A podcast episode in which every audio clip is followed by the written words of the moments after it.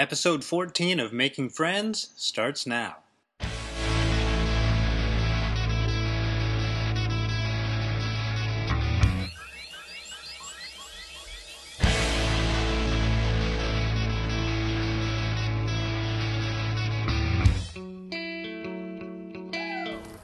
This episode of Making Friends is brought to you by Stairs. There is a floor, and there's another floor, but the floor is way up there. You better take the stairs. Stairs. Do not settle for a lower quality off-brand uh, uh, imitators such as uh, escalators or lifts or elevators. Fuck, fuck all of those. Get the the stairs are, the be- are better. Hey everyone, welcome to the podcast. This is the long awaited Dave Cactus episode. And I gotta say, it was so great to talk to him. Uh, one thing I noticed when I was listening back to this was, uh, well, we just sound like a couple of old geezers recounting the good old days. We've only known each other for a year and a half, but that's the way it goes. Dave is one of those guys that is like uh, like an onion, where he's just so full of interesting details and stories, but he's kind of modest, so he's not just going to come right out and say them. You have to unpeel Dave and uh, watch him bloom and come to life. So listen for his stories and uh, listen for him. He's in this episode. You will hear Dave Cactus stick a certain amount of quarters up his nose. Uh, and it's all true. It all unfolded right before my eyes. But I don't want to ruin anything for you. By the way, we are sponsored by Stairs today. Mike Bigby did that reading at the top of the podcast. Uh, so thank you, Stairs, for sponsoring us. Do not settle for any substitute. Stick with original Stairs. That being said, here's episode number 14 of Making Friends with Mark McGark, featuring the delightful, the funny, the intelligent, the extremely good looking Dave Cactus. Find him on Twitter at Dave underscore cactus.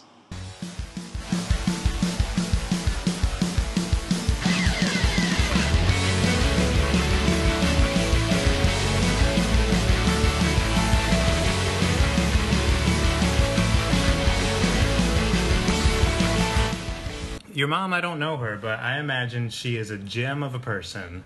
She is. She's one of my favorite humans of all time. That's so good. Not everybody has a friendship with their mother, but you have a you have a special relationship. How um, I know you guys have been taking motorcycle classes. Like a what is it? A motorcycle training class or a a, a safety class? It's the Harley Davidson Rider Training Academy, and I have passed. She's still working on it. Congratulations. Wait, Thank what are you. you drinking? Irn-Bru? It's that orange Scottish soda. It is. It's disgusting, but it's okay in its own way, too. Uh, I didn't realize it was pronounced iron brew. I always thought Urn brew. It's pronounced Iron Brew. There you go. There's no uh, vowel. I didn't know in that first word. Except for the I at the beginning. oh, I guess so. Oh, there's one. All right. I know what vowels are. Yes, of course. Well, congrats on passing your training class, and I believe I sent your mother an encouraging postcard that hopefully motivated her to go back to her class and keep trying. It's not easy. It's not easy, and you were very encouraging, as was the real Eatwood. Who I met yesterday. Very jealous of both of you. He's cool. I like him. He doesn't get to hang out much because we both live in New York City, but he lives like in far away Queens, and he has a family, and he's got parental responsibilities. But every once in a while, he'll find some time and he'll cruise into the city. And now I'm trying to hang out with him whenever possible because I like that guy. He is a good guy. I've been to Queens, and I enjoy it. I also enjoyed the Bronx when I was there. You got to come back. You went to a, a Yankees game, I imagine, in the Bronx. I did go to a Yankees game. Have you ever been? I have been, yeah. It's fun. Yeah? I have an interesting story about that Yankees game if you have a moment. Um, actually, I think we're about to wrap up. I don't Oh, know. All right, well. What's your story? If you're familiar with Yankee Stadium and the surrounding area, you understand that if you're smart, you would take a taxi or public transit of some sort. Oh yeah, you would never try to drive in. Well, since I was from out of town, I drove in. Dave. I dropped off my companions at the front gate, I suppose, and I said, "Well, I'll find some place to park, and I'll be right there." And of course, there's nowhere to park nearer than, say, the Mets Stadium, but Which is on the other side of Queens. right. But I managed to uh, go past a barricade, and I parked right next to Yankee Stadium on the street. And I thought, well, whatever. They'll just tow my car, and I'll pay whatever. I don't care. I'm going to see this game. So I go in and see the game. Don't tell anybody where I parked. And then, as we're coming out of the game, I say, "Hey, just so you know, uh, the car might not be there when we get back." Really? and as we get out, they're towing away everybody else who had that idea, and we were four or five cars away. So I parked for free right next to Yankee Stadium, which I'm told by everyone in New York will never happen. Holy cow. Are you always so lucky? No. my normal luck is that somebody would have somehow destroyed my car, and I would have got billed for it. So I felt good about that day. Okay. My favorite part about that story is the part that probably describes the most about your character is that without question you dropped your companions off so that they didn't have to they didn't have to stress over parking. You took that full on on yourself. You said you guys go enjoy the game. I'll be there soon. Right, exactly. And I think that's in my mind that's who Dave Cactus is. You are The most correct. considerate person possibly on planet Earth. Possibly. I haven't met everybody on planet Earth, but you might be right. I might so far you're in the lead. Excellent. Uh, when when was the last time you were in New York? 2011. The years go by. They do. You're coming back soon, right? I need to.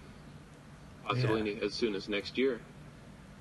Come see me and V and Elvish and Rue and the whole crew in New York. Right? Uh, Bat Karen, Bat Karen, Rachel Mandick. Kim Monty. It's a big crew. It's an excellent I'm sure we're crew. just scratching the surface. Sure. I had so many excellent Twitter people in my city, I'd be meeting them all the time. Well, you have met a few. I have. Met a few. What, what was the last one you did? Chicago? Philadelphia? Mm, yeah, one of those two. I went to both of them this year, and they were great. And I also am having Kyle Patrick come to Denver in 10 days. The handsomest. The handsomest. He's uh, he's on his way to LA, I think. He's going to school at UCLA, grad school. He is. And we're going to go to the Denver Botanic Gardens and possibly do drinking, which I'm not very familiar with, but I'm acceptable. Well, when Kyle comes around, you do whatever Kyle wants to do, Dave. That's pretty much the rule, yes. Yeah, that's the rule with Kyle. You you're not a big drinker. I've noticed that. But you encourage other people to indulge their vices. You don't seem to have any problem with them. I have no problem with it. Not a drinker. I've had in my whole life eight shots of Jägermeister, and that's it. That's is that that's all the alcohol that has touched those gorgeous lips of yours? Stop. Yes.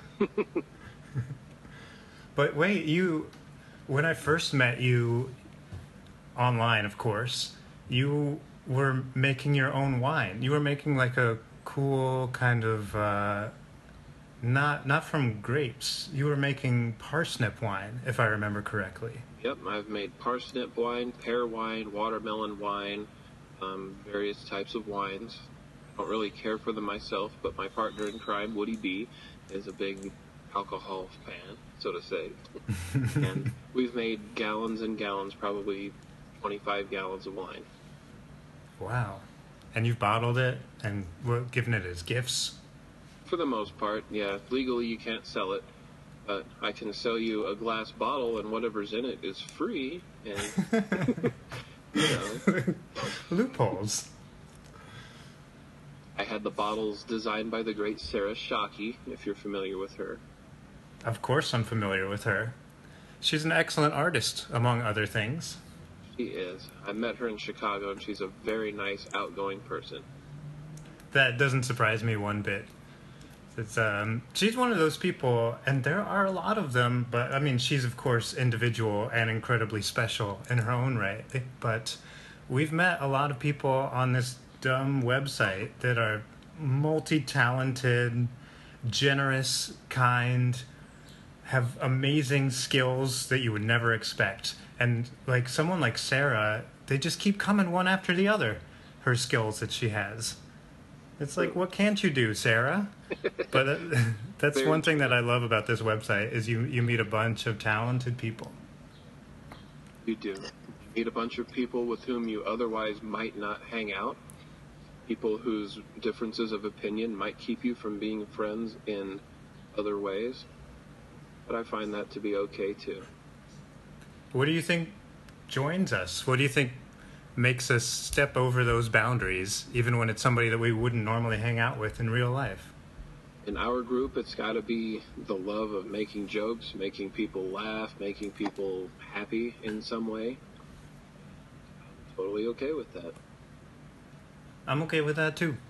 Yeah, I think if we all come together over jokes, and as you say, making people laugh and happy, then what do we got to lose? What do we have to lose? Nothing. Nothing to lose. Right. We can only gain. Glad Friendships. Friendships and making friends, of course, with art. Um, okay, I I wrote down a bunch of stuff because I know you are filled with stories, and I want to get the full stories when I have you today. So I hope you I hope you're in a storytelling mood. Always. So okay, I have a couple of these lined up, um, but a lot of these stories involve your work. Are you comfortable talking a little bit about your job? We can talk about anything you'd like, sir. Thank you, sir. So you work at a tire place. Wh- What what exactly do you do? I am the store manager of a Firestone Complete Auto Care. Sell tires, we fix cars, we put interesting things on the sign. we or you? Mostly me. you use that sign well. Oh, what an honor it is when a tweet goes up on that sign. But we'll get to that. The first thing I want to know is there was one time that you were working on a car and you found a bunny. You can, can you talk about that? we found a bunny in the car. I took a picture of it and I did a, a little mock uh, retweet this for a chance to win the bunny. And while I was tweeting that, the bunny left. Having no part of my contest. He was completely unhurt, maybe a little shook up from the ride. You think what happened? He was you see he just kind of like burrowed in there, uh, and nobody knew until they brought it there, and you were the first to discover that oh, there's a bunny inside this engine well. Probably he got in there for warmth, and then when he discovered that we were looking at him, he freaked out and took off. I couldn't really interview him for his commentary on the situation, so I can only guess. I'm glad to hear that he took off because I remember I had to. I think I was working too, so I didn't get the full story. But the last that I left off, he was in the engine well and wasn't going anywhere, and so I was concerned that we were not going to get him out in time. Yeah, I was concerned about that also, and I would not have let them take the car if his life was in danger. That's what I remember. You were adamant about not giving. I think the customer was even complaining. Just like take care of it, but you, you, Mister Heart of Hearts, would not allow any harm to come to that bunny just for the mere convenience of a single customer. Right. Of course, he left on his own accord, and all was well in the world. Okay. Did you get in trouble for that? No. No. Well, you're the manager. You you just have to get in trouble by yourself, wouldn't you? Yeah, and then I'd just send myself home for a few days. um, that's not the only thing you found in cars. Do you want to just go over a couple of fun things that you found inside of cars? You, you might know where I'm leading you. Hmm. Well, other than finding things in tires, which is pretty common, um, on one occasion I did find a biscuit underneath a brake pad. customer was complaining that the vehicle was hard to stop, and of course, when I looked in the vehicle, there was a 7 Eleven sausage biscuit still in its wrapper, ice cold underneath the brake pedal, and I said, Perhaps this has something to do with your braking difficulty. And this lovely lady says, Oh, there you are, you naughty little biscuit, and proceeded to eat it. What? Cold. She ate the ice cold biscuit that she'd been stomping on with her foot? I hate to imagine that again, but yes, she did. Right in front of you. Yes, just as she got back in the car and took off. So I like to think this won't be the last time that a biscuit prevents her from using her brakes. What kind of person is she? She's just a hungry person. Okay, just a hungry person. I don't know. I'm not here to judge. Did she return? She's been back. Um, she was back just a couple of days ago, and there was another biscuit, and this time it was in the back seat. I think she may have learned her lesson. okay, yeah. No, she probably, by default, throws them behind her rather than letting them drop in front of her and get under a brake pedal. It's a very, it's a safety concern, really. You know, biscuit's going to get in the back seat. It's going to stink. Okay, but if the biscuit gets under your pedals, you may have difficulty controlling your vehicle. And your hunger. You may have difficulty controlling your hunger. Right, right. You just have to buy another biscuit. Okay. We're not all made of money that we can just buy biscuits all willy nilly whenever we feel like it. Yeah, well, Do you, um, and then what about the sign? Uh, when when did it occur to you that that sign was the perfect opportunity to highlight the talents of your friends? mm, that would be December or maybe November of 2015 when I got into my first DM room with Upside Down Trash or Benjamin or Will. I was not the store manager at this point. I was barely above nobody at this point in time. But my manager went on vacation, and I said, kind of in a joking way, hey, I should put people's tweets up on our sign. Will was very encouraging, said people would love that. Yes, you should. So I put five people up there the week he was on vacation, and they loved it. And at the time, I was such a small Twitter account that those uh, signed tweets were my five top tweets for Whoa. a very long time. And uh, yeah, I grew to really enjoy that. And now that I'm the boss, I can put them up when I like. As of right now, 42 tweets have been up on the sign. Oh, that's incredible. Um, there was a time when you weren't the manager when you had some anxiety about putting them on the sign. I think you would put them up, take a picture, and then immediately take them down. Not immediately, but within hours. Yeah, because you didn't want anybody to find out. Right, because I felt like if I'm going to get fired over something, I don't really want it to be this. Whereas now I'm more okay with that. You know?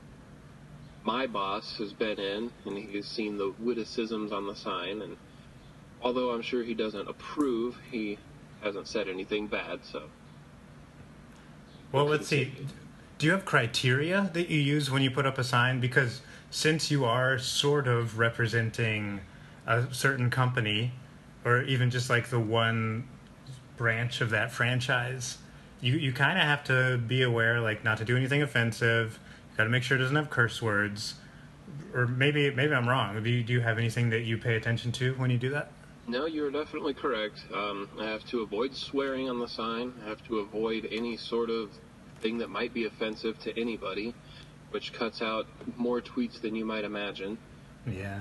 Including people's names. For instance, I'd love to put Chloe on the sign, but her her handle prevents me from doing so. Same with the Venichuk brothers, if you remember them. Let's see. I think they both have the word tit in their name. You are correct. I'm not putting that up there. but other than that, I like to find something that has universal appeal, not just a Twitter joke. It can't be dialogue because I don't have any punctuation, and it would read like a telegram. and it has to be somewhat succinct, although I did put a tweet up by Bat Karen that took the entire sign up. I was very very happy with that. Yeah, once in a while. Once, Once in a while, while you can put up a long one. That's how you know it's a really good long one. Yeah. But there was a there was a time you didn't even have enough letters. That you were limited by the amount of letters you had. Yeah, there were many times that I had to throw away what I thought was a really good tweet because I didn't have, say, 17 L's. Did you, have you ever put your own tweet up there? Nope, never have.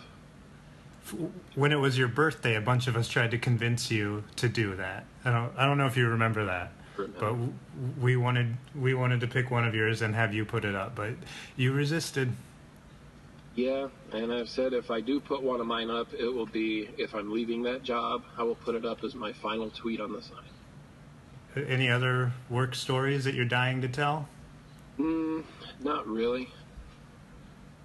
Okay. Work's just work, man. Work is work. Well, you've had several jobs. Like you you used to be a big tech guy in the in the first boom back in the 1900s. I did. I owned my own business during the dot com boom of the 1900s.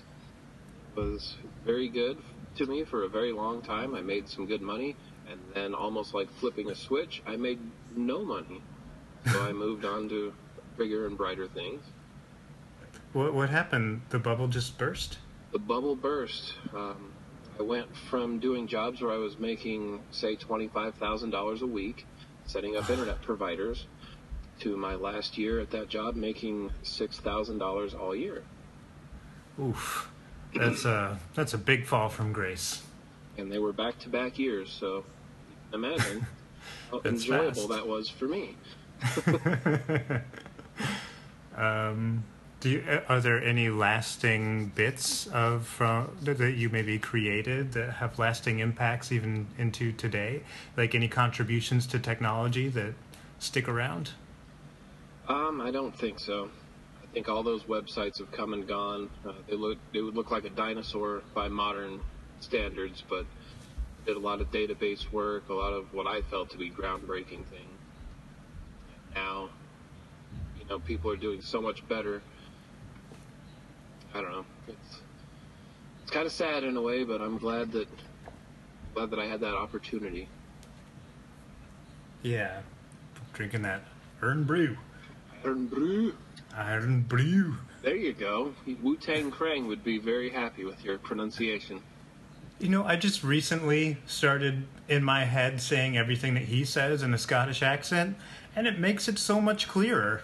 It really does. Um, Scottish Twitter is a true joy if you happen upon a bunch of their funny tweets, but you must read them in the Scottish accent.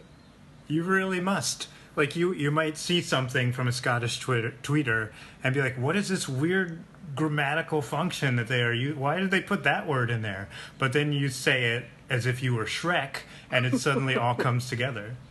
Yeah, that's a good way to look at it. I hadn't thought about the Shrek angle. So, what, what? Tell me a little bit more about your life. What happened after that big fall from the dot com bust? Well, I moved on from there to working at Arby's, which you wouldn't think would be great, but it was actually a, a pay increase at the time. I felt like I was accomplishing nothing in life and eventually moved from North Carolina back out here to Denver with my family. When you moved back to Denver, did you have a future in mind, or, or was it just like I need to go back and reassess? Like I need to touch home base and figure out what's next. It was a little of both. I had plans to become a tractor trailer driver. I went through the whole training course on that, spent a lot of money on it, only to realize that I didn't like it. Oof. That's okay. I feel okay about it. If I had to drive one, I could, but I would rather not. That's perfectly fine. You get you got your license. I came very close to getting my license, but I left uh, one half day before I would have taken the test because my grandmother was very ill and I had to come out here. And I never went back. Hmm. I've theoretically done nothing as far as uh, the state is concerned on getting your license. Either you have it or you don't. I'm okay with that. Okay. Well, I mean, you're not going to use it, so why bother getting it? Right. I ride a motorcycle, and that's different. Sometimes that's what we have to do is choose a path and go down it a little ways until we figure out it's not for us, and then we turn around and come back. Yeah. I would hate to have been cemented into something that I disliked. I would hate for you to do that too. Are there? Uh, did you learn anything about truck? Do do they have uh, uh, an automatic driving code that you can press and take a nap while the truck continues along its merry way? Is that true? You can tell us. You didn't get your license, so you you officially have no ties to this. You could theoretically fall asleep while you were driving. Yes, I wouldn't suggest it. Are you serious? Um, I'm serious in the, the sense that you could die doing that. Yes. Oh. There's no safe way to do it. They have cruise control, I guess, is what I'm getting at. Well, cars have cruise control. They do. There was that episode of The Simpsons where Homer became a truck driver, and he uh, discovered that there was a device that truck drivers used where they could press a button and they could easily go to sleep, and the truck would take care of itself and go down, uh, just go down the road on its own. If that were true, I would be doing that right now. that would make it bearable, huh? That would make it totally bearable. What do you think it was that um, turned you off from it? The, the long days, the distances? Yeah, the whole distances, the uh, being alone factor, the possibility that just by hitting somebody you could destroy them very Yeah. easily. That didn't sit well with. me. I totally get it. It's a lot of responsibility for somebody else. okay. Did, did you at least learn to trust the truck drivers, the people in your class with you? Do you think that we can trust them to be safe on the road? Very much so. Okay, big sigh of relief. Dave, you're also a big sports fan and music fan and fan of all arts and ways of expressing yourself. And you uh, you're not shy about reaching out to celebrities. You are correct. So tell us a little bit about your autograph collection. Oh man, I've got probably a thousand autographs. Different football players, actors, singers. Um, some of them I've met in person. You know, living in Denver, I get the chance to meet a lot of Broncos, and a lot of them I've just written to. The Miami Dolphins were my big team for a while. I write to them and say, "Dear such and such Miami Dolphins player, you know, really admired you. Would you mind signing this card for me?" Half the time they say yes, and the other half you get nothing, which is okay. I'm not obligated to send you anything. I recently heard back from Ted Nugent. The very interesting What did he say? man. Uh, he said nothing. He just signed my record album and mailed it back. Okay. Yeah. What are what are some of the ones you're proudest of? Oh, let's see. I would have to say the Vaselines, who were one of my favorite bands when I was a teenager. Nice. Um, John Glenn, Orbited the Earth. The astronaut. Yeah. How'd you get that one?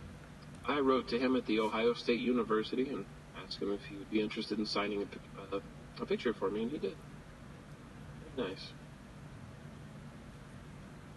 Trying to think of some others, but uh, I'm kind of at a loss here. Um, think I've got four of the five Spice Girls.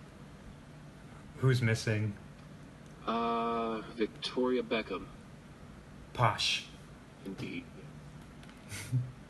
You you uh, I asked you before we talked for a playlist to get me warmed up and prepped to talk to you, and you recommended some amazing songs that I haven't heard in a while.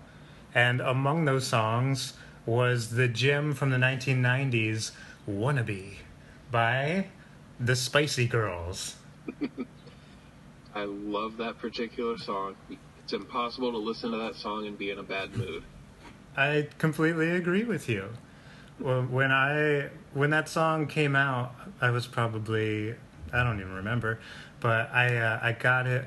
I I did the thing where you listen to the radio with the cassette and the tape deck, and you press record when the song comes on. So I recorded a bunch of songs that way. I made a mixtape for this summer camp I went to, which was at the University of Florida, and it was like a music summer camp because I played saxophone. So it was like jazz and classical music and rock music and like we would just go and spend our time there, and it was a sleepover camp. And so I had, I was staying in a dorm with a couple of other people. I put in my mixtape, which I knew was straight fire.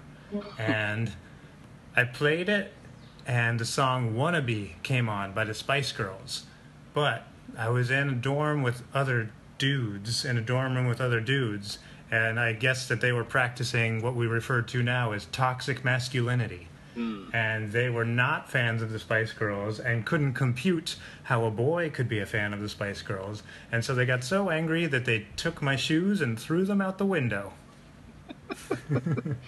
That seems like an odd overreaction, I agree. being around toxic masculinity, I understand. I could see how people could do that. Yeah. But I didn't didn't deter me from being a Spice Girls fan one bit. That's good. That's when that album came out, I was friends with a guy named Amos, and he was a very gothic person back before the gothics were made fun of. You'd see everybody loved the gothic. They were scary. This guy has long hair and black fingernails. He must be scary.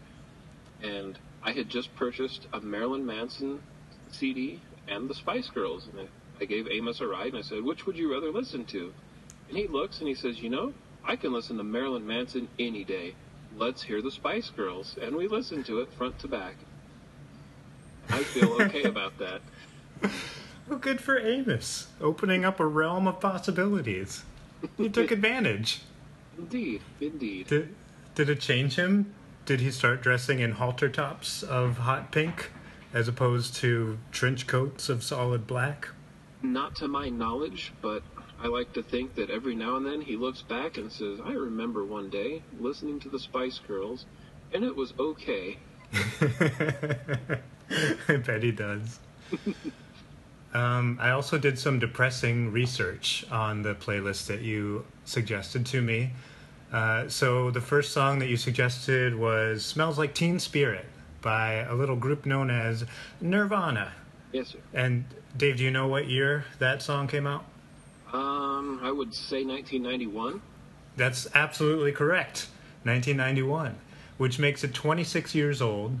And so I thought, okay, we're 26 years away from Smells Like Teen Spirit, but what about in the other direction? What happened 26 years before Smells Like Teen Spirit? So where we are now, but in verse.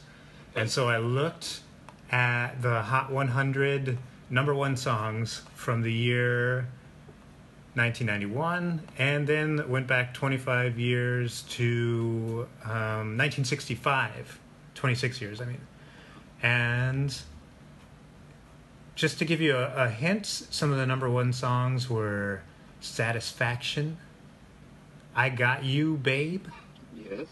yesterday i just it's just unbelievable like what a different time but that's the exact same amount of years from nirvana from uh, smells like teen spirit as we are on this very day That really puts a lot of it in perspective. Um, I can't imagine living in a time when I Can't Get No Satisfaction was the number one song. for But- three weeks There are people who are alive now who probably couldn't imagine Smells Like Teen Spirit being the number one song. well it was number six Well, it was number one in my heart. i agree do you know what the number one song of this year so far is I do not. uh, it's a song called the shape of you by ed sheeran I see. I saw a tweet about that song, and that's all that I could tell you about it. So, music changes, man. I, I remember when Smells Like Teen Spirit came out. Um, I was pretty young. I was born in '84, so like I, I wasn't fully developed as a human being yet. But I remember staying inside in the hot Florida weather with the AC on and watching MTV and seeing that video, which is like a depressing kind of like kind of like dimly lit video. I think it, it took place in a gym for the most part, like a high school gym, and there were cheerleaders with anarchy symbols on their breasts. Yes. And I remember watching that, and even then, at such a young age, I was like, man, things are changing. Yeah, I remember when that video came out and that song, and it changed my whole outlook on music. It was 100% the reason I picked up a guitar.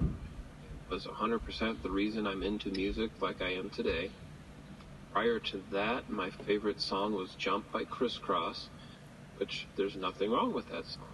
But those are the only two tapes I've ever worn out, are the single to Jump and the single to Smells Like Teen Spirit. nice. Yeah, when that song came out, uh, some of my friends got guitars, and then I would go over to their house, and they'd be like, "Dude, I just got this guitar. Check this out."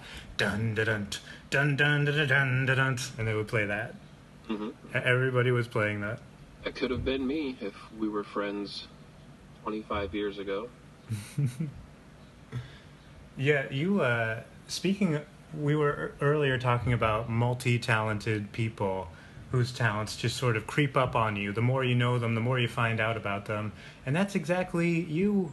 You you once not too long ago shared a video of you playing guitar, and I was like, Jesus Christ, what can't this guy do? I can't play guitar very well, but I was in a band as early as 1994. We did a fair few simple Nirvana covers, uh, a couple of our own songs. Played the talent show at, or no, we didn't play the talent show. We played the after prom party in 1996 at high school, and we were so bad they brought in a DJ to uh, play louder than us and make us leave. he played over you. He sure did. but looking back, we totally deserved it. So, right on. Uh, I had this. I completely relate because I was in a band at the in like the middle of high school where we played a show and we started to do a, a song or a Cars cover, a cover by that band, The Cars. And as soon as we played the first like four notes, just those notes already were so bad that I remember a girl I had a crush on in the audience just called out, "No!" Like. so That sounds it like didn't a go over good, so well. vivid memory.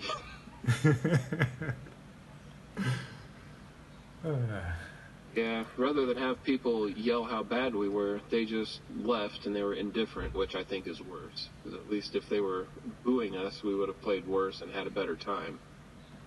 you think so? I do. My bandmates might disagree. And then here's another revealing thing about you. you. You're so modest, but that's okay. That's not a bad quality to have. But you, your image is on a very large mural in Denver. It is. It sure is. It's right up there at the train station at 60th and Federal, and it's probably 18 feet tall. It's a, it's a painting of me interacting with a small silhouette. I feel pretty good about that. I don't know anybody else who's ever been on a mural commissioned by the city and county of Denver. You're the only one I know. Yeah, well, there we go.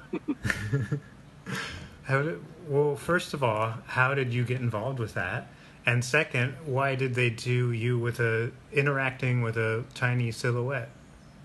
Um, well, I responded to a call put out by RTD, which is Denver's regional transportation district, buses and trains and public transit. And they were looking for people who would represent your typical Denverite. And I said, well, I'm very typical. I will submit a headshot. So I immediately took a picture of myself and sent it in. And they said, yes, come on down. We want you to be one of these models. So down I went and posed for a few pictures. And uh, there are maybe two or three larger than life sized pictures on there. And then there's a bunch of them who are smaller in silhouette. And I talked to the artist about it. He says, Yeah, what we want you to do is act like you're maybe picking up one of these silhouettes or holding them or, or whatnot. And I said, Well, this is the 2010s, man. If I saw a person of this size walking around, the first thing I'd do is whip out my phone and take a picture of it. And that's exactly the picture that's up on the wall. Is me Oh, holding my camera, taking a picture of a little silhouette person. I love that. You collaborated, Dave. I did. I did. I got paid nothing for it, but uh, I am famous, at least among the people who see that train station mural.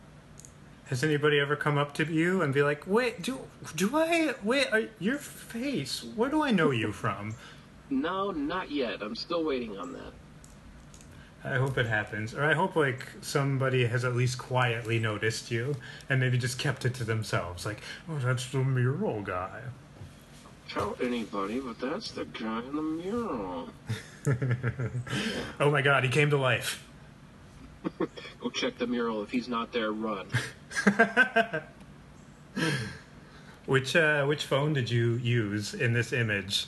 Because you have a smartphone and then you also have an older phone. I do. I've got an old flip phone, but I used my Samsung Galaxy S7. I didn't think that the flip phone would represent anybody in their modern use of technology. Got to keep with the times. Although that flip phone gives you a couple of extra characters on Twitter, I hear. So I hear. It's a secret only us real good tweeters know about.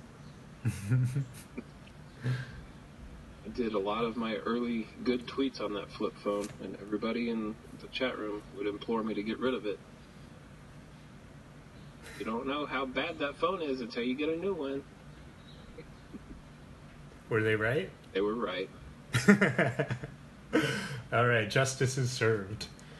Um, here, oh man, you're so full of stories. Uh, you here's one uh, another favorite story about you is the time that you mailed in a tweet to Twitter headquarters. I did. I, I did. I looked up the address to Twitter headquarters, and I had a throwaway tweet about uh, my sacrifice being reimagined as my sack of rice. I wrote it on a small piece of paper. the Creed song, "My Sacrifice." I, I mailed it in, thinking nothing of it, and then maybe three weeks later, I noticed I was getting likes on something that I never tweeted. So I looked into it, and sure enough, there it was. they did it for you. And to prove, like, if anybody ever questions the authenticity of the story, they're like, okay, no, Dave's just saying that he mailed it in. They would never, ever actually publish it on Twitter.com. There is proof right there. Can, will you tell us what the proof is? Uh, the proof is that it, the location shows from San Francisco, California, where I've never been, so it would have been a very expensive prank to fly to San Francisco just to pull that off myself but I did not.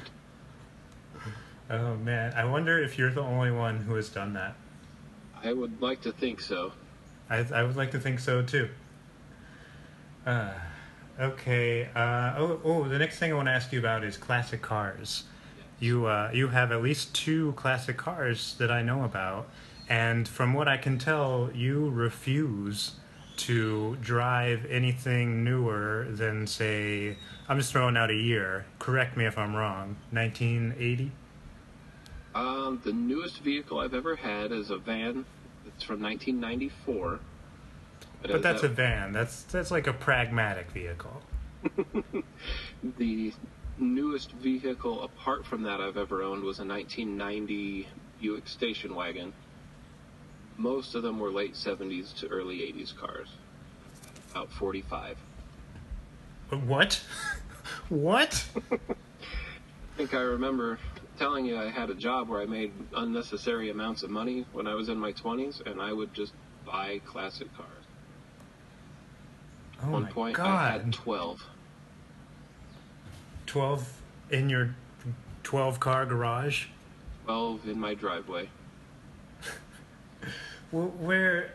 Well, first of all, that knocks me out. I didn't know that you made like you just you saying you made a lot of money doesn't mean a lot in my head because I don't actually know what a lot of money looks like until you throw out the 45 cars figure. then it all comes together. but anyway, where where did uh, where did this uh, uh, where did this appreciation for classic cars come from? Um, I've always had older cars. My first car was a 1979 AMC Concorde that my great grandfather gave to me when he passed on. From then on, I was always a broke teenager and I could only buy older cars. Then, when I could buy the cars that I wanted, it was those cars that I had liked. So I stuck with them. Had, I think it's about 45 cars total. They weren't all beautiful, pristine showroom type cars, but I have had them. The neighbors always loved seeing all of my cars out there in front of their Yeah. house. Oh, I'm sure they do. Do do you ever have pangs of conscience about um, environmental impacts? Um, honestly, I don't. Uh, having the older cars, I think, is a little environmentally conscious in its own way, and that I'm saving it from going to a junkyard and then having to buy a brand new car. Okay, that's an interesting way to look at it, It is. and a valid point. It's different, I suppose. Hey, I'm an environmentalist because I drive an 87 Cadillac. Oh, okay. Um, another thing I've noticed about you is that you practice excellent grammar and mechanics in your tweets. And if you come up with an idea, because I've been with you in rooms when you've come up with an idea, um, but it involved uh, incorrect punctuation or not enough characters to spell things out completely, for instance, you, you would just drop it. No matter how good it was, you would not do it. yeah, I may lose a comma here and there as long as it doesn't render it incoherent. But um, shortening the word you to the letter U, for instance, will never be done. That makes you sick, doesn't it? It does. Makes you want to vomit. it. Does. I've actually thrown up three times just thinking about it. Uh, do, does that come from somewhere? Were you perhaps an English major? I was an English major, oddly enough. Yeah, me too. Excellent. But I ago. have a, I I think I have a, an approach to it where I appreciate how grammar and language changes over time and changes depending on scenarios, and so sometimes I do get frustrated, and sometimes I I uh, willingly use incorrect punctuation. And other times I just think about it as like exploring possibilities of punctuation. You know what I mean? It's like uh, like innovating with with punctuation. I can appreciate that, and I will not uh, ignore one of your tweets or anybody's tweets just for that reason. But I will continue to do my Twitter my way. That's what makes us a great big world full of different personalities and opinions. Yes, very much so. Um, okay, we're going to get to the questions in a minute from our friends. Before we get to the questions, when I originally put out a call for questions in May, uh, you suggested a question that nobody asked. So I'm going to repeat that question to you, which is your question to yourself. Sound good? Do you, do you remember what it is? I sure don't. It's been a long time, but All right, I'm going to read you, your words exactly. The question you asked yourself is I hope somebody asks how many quarters that dude can fit up his nose. I bet it's a buck fifty. it is. It sure is. I was I, I was real good at guessing that. I'm sorry nobody asked that, and you had to ask yourself. Yeah, initially when I was approached by you for this podcast, I thought it was going to be a video podcast. As you recall, I was in a vehicle at the time trying to be funny, and I was going to put the quarters in my nose for everybody to see. But since it's just me and you, I would feel weird about it, so you're just going to have to take my word for it. You had them at the ready. I did. Dave, I am 100% willing, 110% willing to take a break for you to go grab a dollar's fifty worth of quarters and come back here and prove it to me on the air. Well, just see what I've got in my magic coin collection here. I may have it. I'm not going to go to the store for it, so if I don't have it, then people will just have to wait.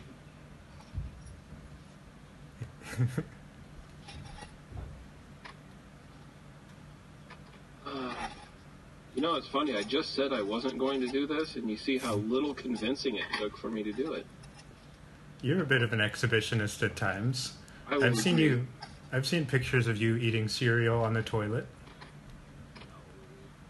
Yes, Yeah. in a suit. in a suit with your pants down, eating cereal on the toilet. Well, the realism is very important for me.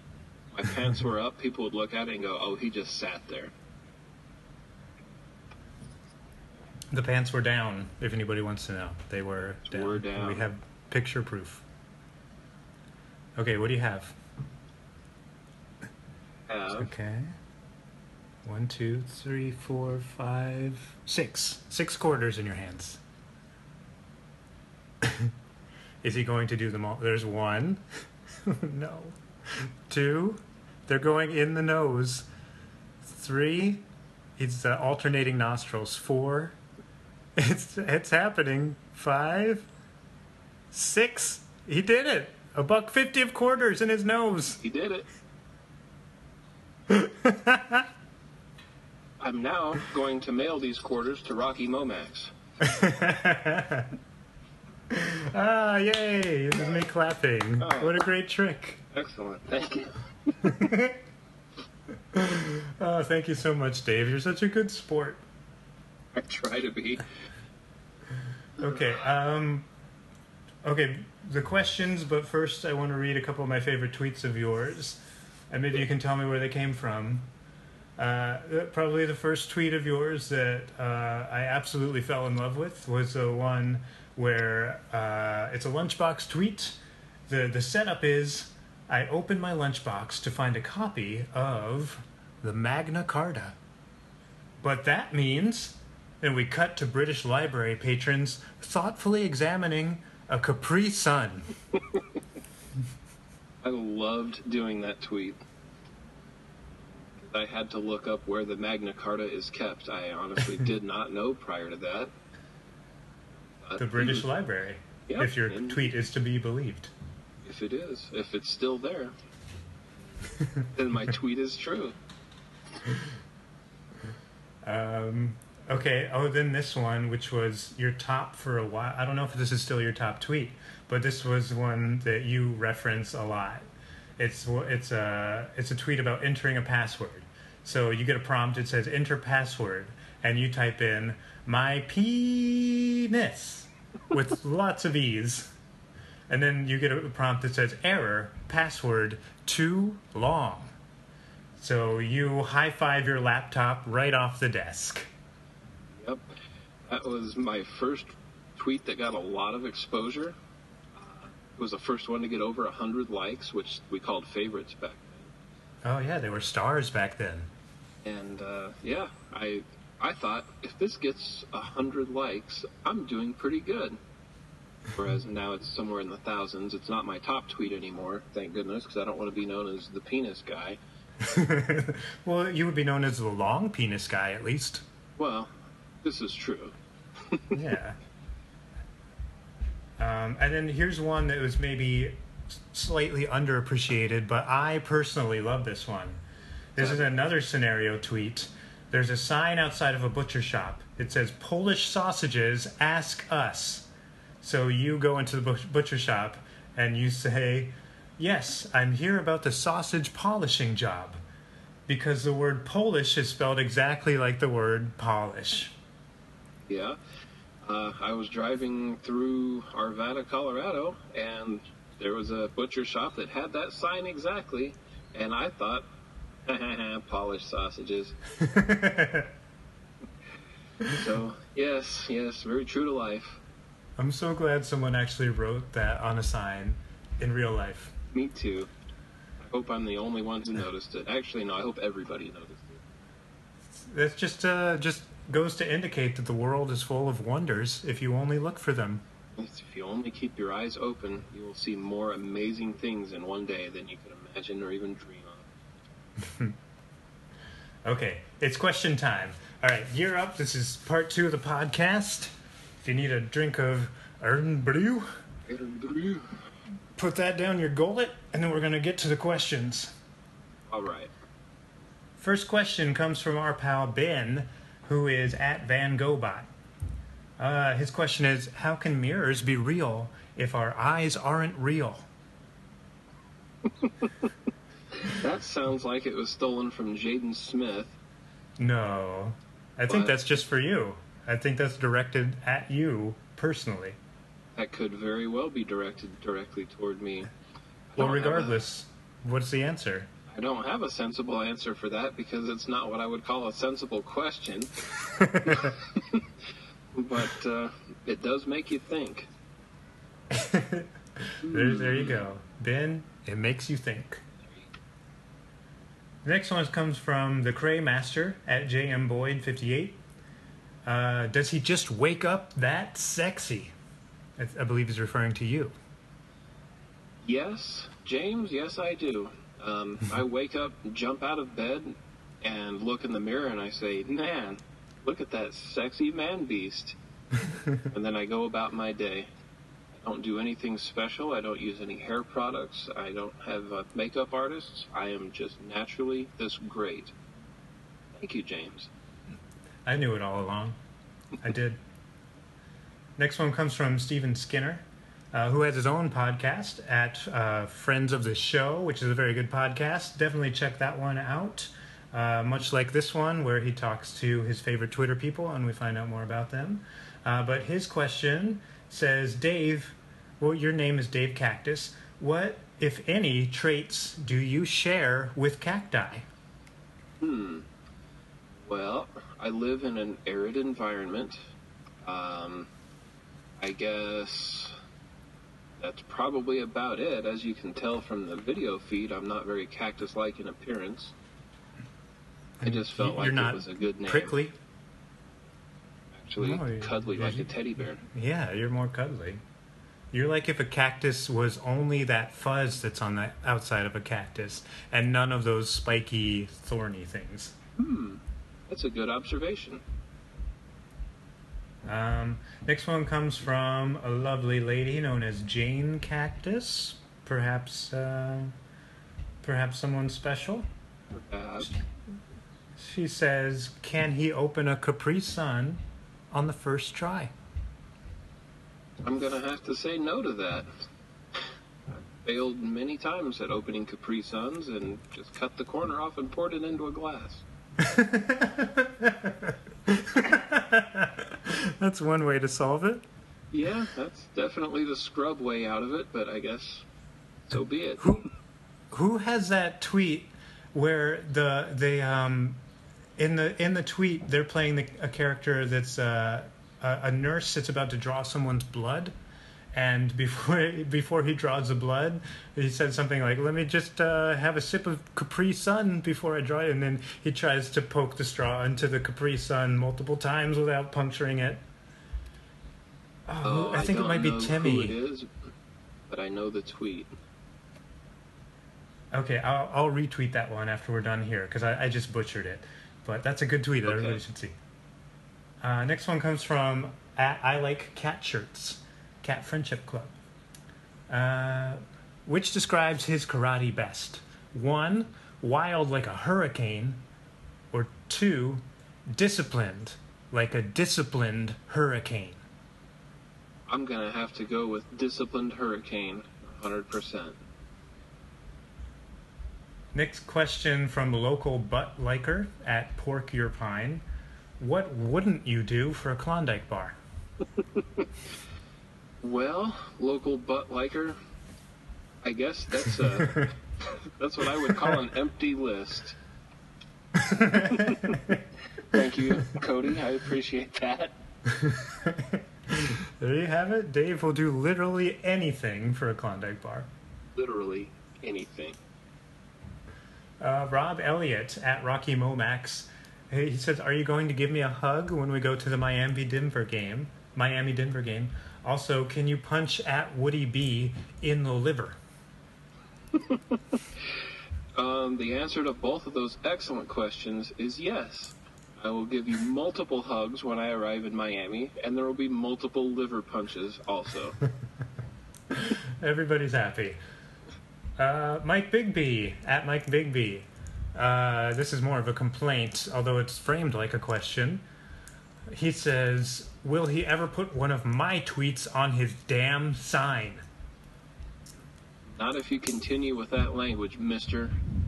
But Hmm. yes, I have been looking at your tweets, and I have a backlog of several friends who I would love to put on the sign when time That's comforting to hear you have a backlog.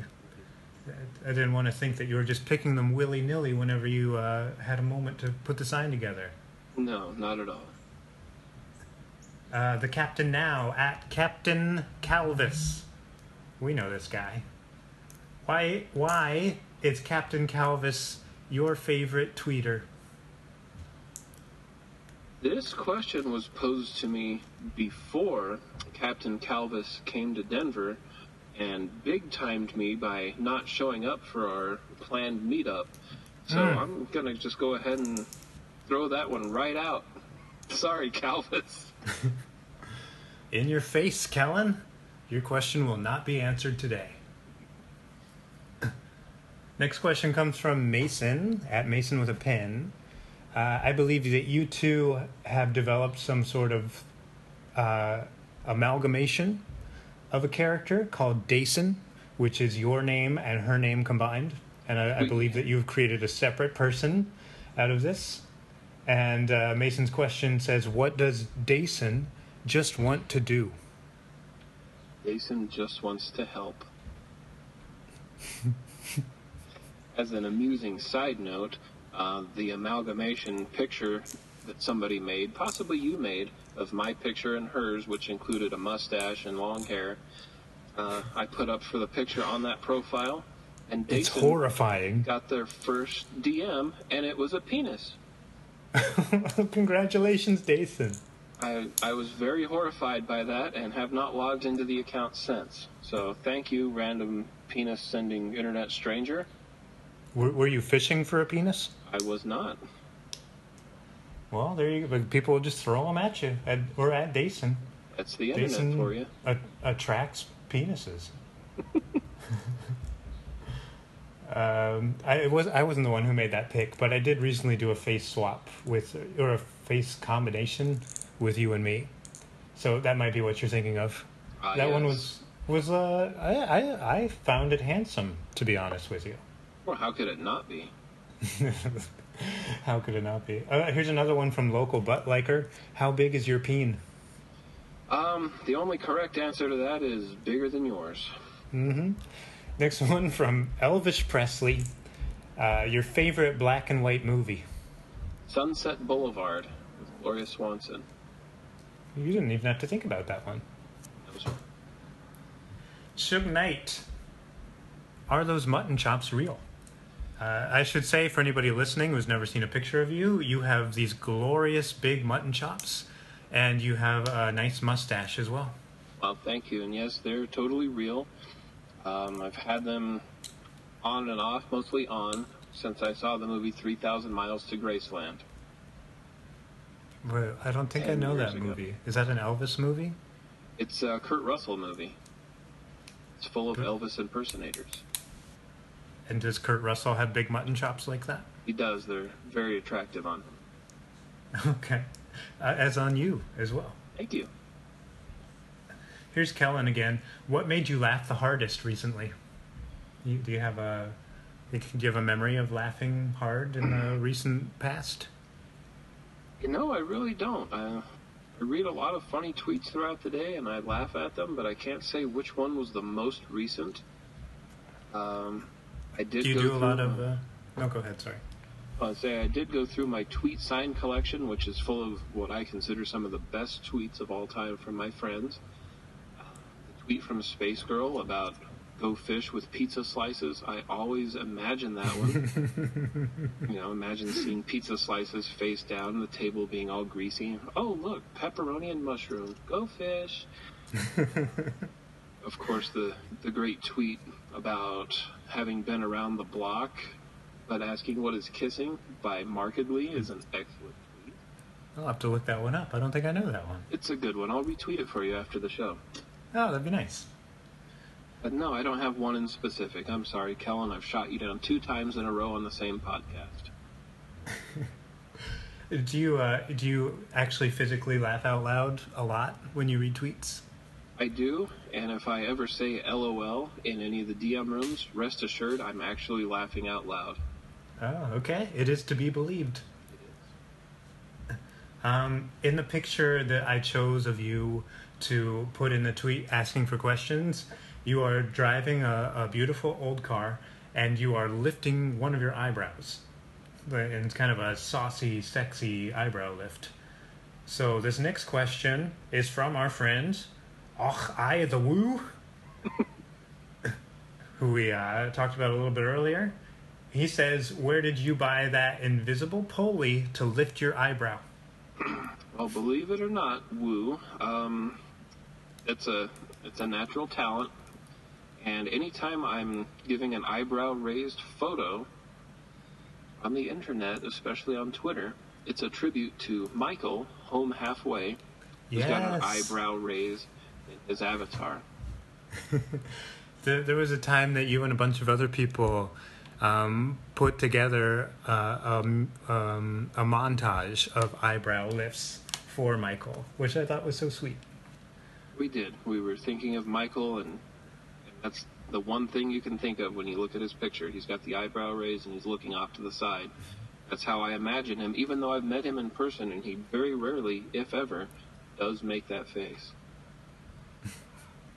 Uh, when he was on, I believe I asked him if he can do it with both eyebrows, if he can alternate, and he could.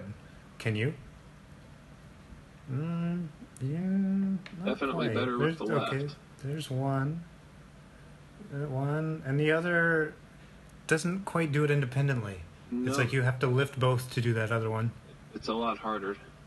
Yeah, that's the way I am too. I can do just the one, but if I try the other one, it doesn't work.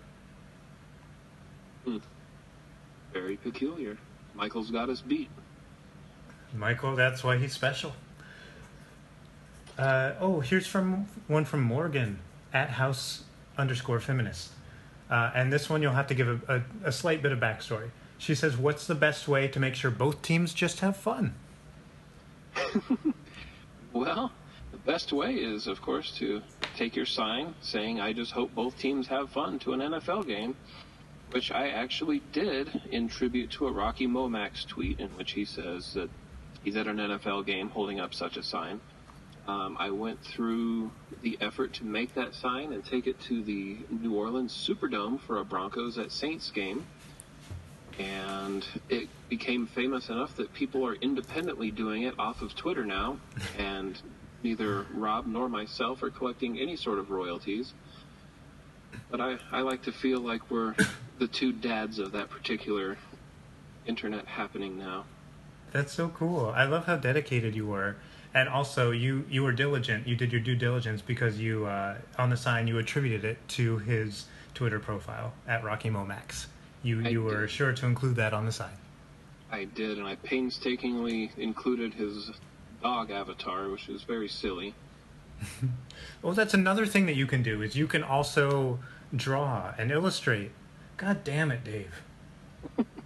I'm sorry, I'll stop. Uh, here's one from Sarah at Catstronomical.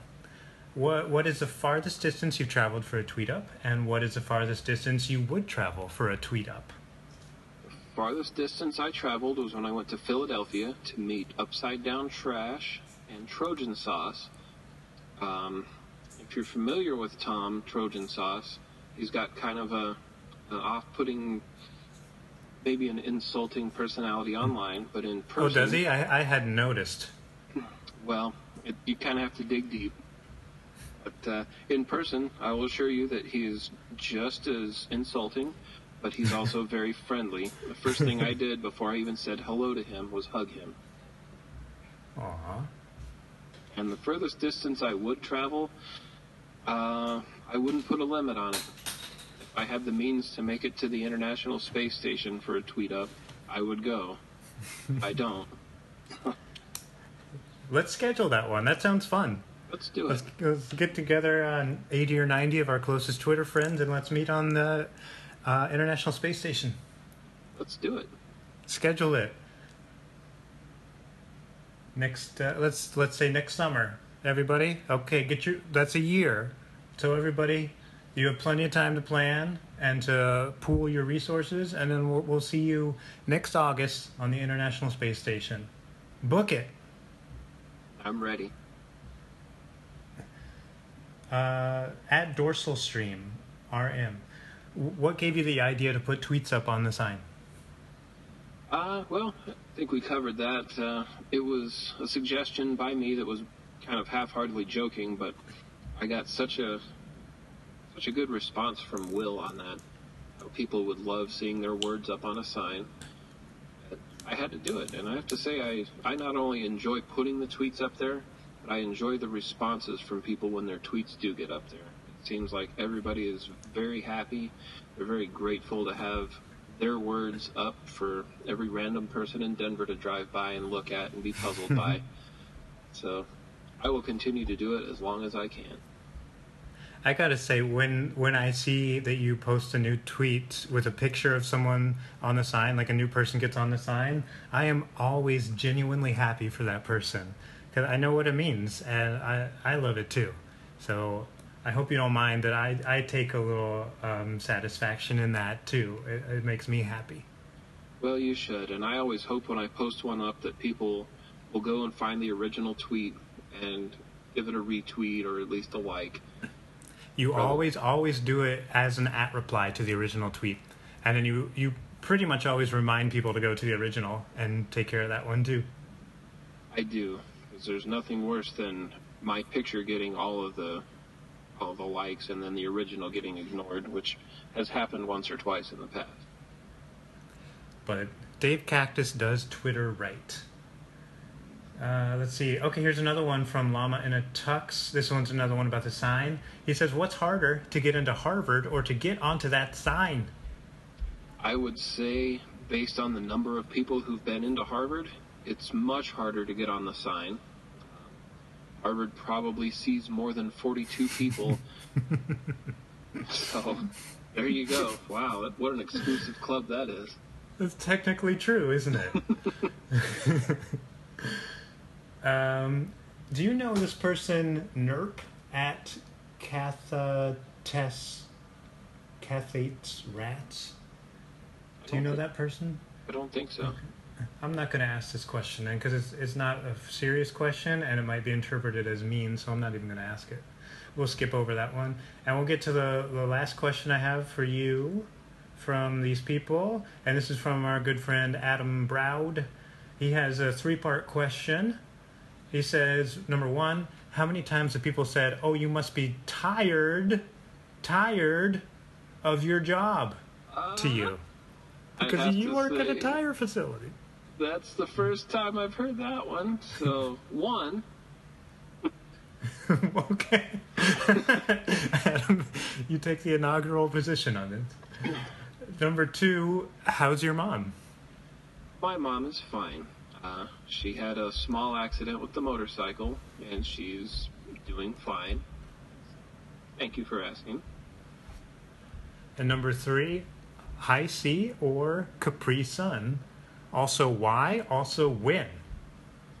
So that sounds like five questions. Um, I'll go with Hi-C because it generally comes out of the dispensers at McDonald's and it's easier to obtain than trying to stab straw into a small container. And when? When is a bad time for Hi-C orange flavored drink? Hmm, fantastic point. Um, okay, and then I have two questions I meant to get to of my own that I didn't, and then we'll wrap up. Okay. So, okay, the first one is an easy one. Uh, I would like for you to chronicle your hairstyles throughout your life. Hmm, okay up to about ninth grade, I had the bowl cut that was ever so popular. Uh, oh, um, Andrew Chommings had a bowl cut too. Yep, pretty similar to his. After that, I had kind of a squared off cool guy do, where it was just a little bit longer in the back, not quite mullet style. After just that, shy of, of course, mullet. I went straight onto the mullet, Randy okay. Travis look. That was enjoyable only to me. Everybody else thought it was terrible. um, I've had long hair three different occasions. The last time it was five years without being cut, and it was almost to my belt. And ever since then, I've had this pretty cool pompadour kind of thing going on. much I don't do anything to it but comb it straight back because I'm very lazy. What made you cut off all your long hair? Uh, one time I lost a bet, and the result was I had to shave my head. I hated it. Second time was to get a job at Arby's, which was not worthwhile, but I did it. And the third time was to get a job at Firestone. Okay. Would you ever consider growing it back? I would, but there's a lot of gray in it now. It would look a lot different than it did 10 years ago. That, I mean, that's possibly true, but I, I also think that you would make a handsome salt and pepper ponytail type of gentleman. Well, thank you. If I ever consider doing such, I will credit you for giving me the encouragement. Oh, you don't have to do that. You you take all the credit for your own handsomeness. Oh, stop. And then the last question I have for you is uh, it's it's based off of everything I've learned about you that I've come to admire, which is how sweet you are and, and funny, how much you care about people, um, and how you kind of prioritize your life to make everyone feel good around you. Um, uh, these are just like such wonderful traits that I see and I try to emulate as much as I can. But um, I'm not you, you know, I'm a different person. But still, I, I, I wonder if you have any advice that you can share with people. Maybe like a mantra that you live by, or a code that you live by, or any any sort of advice that someone has shared with you that you go back to again and again on just how to how to live a life. Well, I don't really have a, a mantra of any sort, but uh, you know, a lot of times in life, you look at helping somebody, and what's the cost? What's the cost in being nice? Nothing. Want to hold a door for somebody? It doesn't cost you anything but a couple of seconds of your time. If I want to showcase somebody's tweets, hey, look at these tweets. What does that cost me? A few button clicks, early onset carpal tunnel of my right thumb.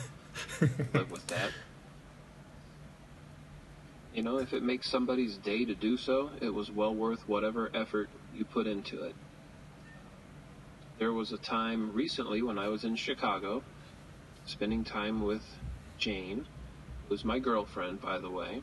oh my god! And Ash, who is uh, now adult mom on Twitter, was having a bad day, and she said, "You know, I really wish I could throw a latte in somebody's face." I said, "Would that make you feel better?" She said, "Yes, it would." So we took a video of Jane throwing a latte in my face in a bathroom. Spent half an hour cleaning it up, but the whole net effect was that it made Ash happy. It really did. It really made her happy. I was there. It was well worth all the effort involved. Well, I love that. What's the cost? And, and you're right. It's uh, it's almost always worth whatever investment it, it must be. it's usually a very small investment too. Uh, so I love that. And Dave, I absolutely love you. And um, this has been such a thrill for me just to talk to you for an hour. Mark, I'm honored to have been included. I, I wish we could talk like this all the time. Maybe go hang out. Maybe go to a Yankees game. I'll find somewhere else to park. Put me down for that. Yeah, you can park in front of my apartment. We'll take the subway in. Okay. Oh, perfect. Yeah. All right. Well, let's say we are friends. Will you do that with me? Yes, we are friends. Okay. Wait. All right, let's let's say it together. Three, okay. two, one.